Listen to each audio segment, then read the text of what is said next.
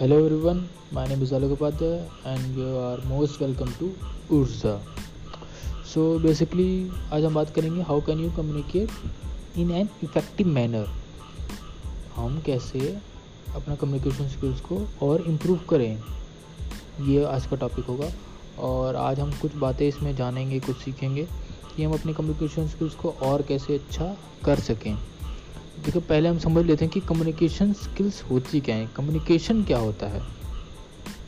तो इसका मतलब होता है it means the ability to express yourself to the other person in an effective manner अर्थात, हम जो हमारी फीलिंग्स है, जो हमारे थॉट्स है, जो हमारे वैल्यूज़ है, जो तुम जो हम एक्सप्रेस करना चाहते हैं सामने वाले पर्सन को, उसको एक ईजी और इफ़ेक्टिव मैनर में समझ आ जाए।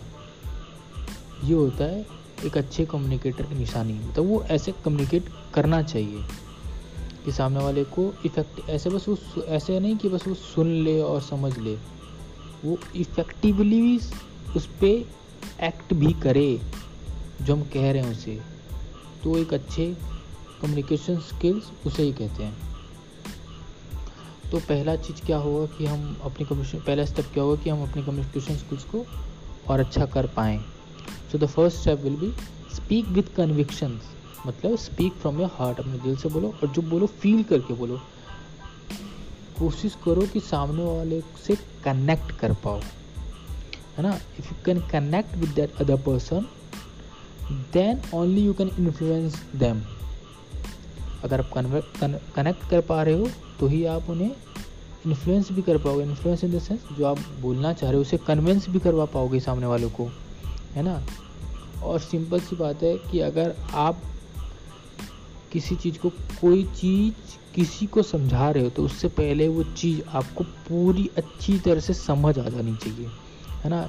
इसमें कहावत भी कहते हैं कि if you can not explain simply you don't understand it well enough अगर आप सामने वाले को समझा नहीं पा रहे हो तो इसका मतलब आप खुद ही नए ढंग से समझे हो। So the next step will be smile smile बहुत जादू काम कर सकता है।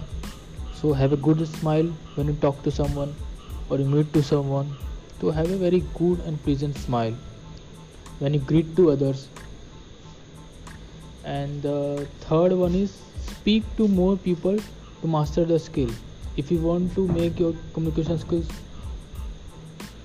more good, then you should always practice because if you practice more and, and if you talk to the other person more then only can you can uh, improve your communication skill है ना तो practice करते रहिए और नए नए लोगों से या और भी ज़्यादा लोगों से बात कीजिए इन बातों का ध्यान में रख के तो आप देखिएगा को रिज़ल्ट आपको मिलेगा okay so hope this help you और this can help you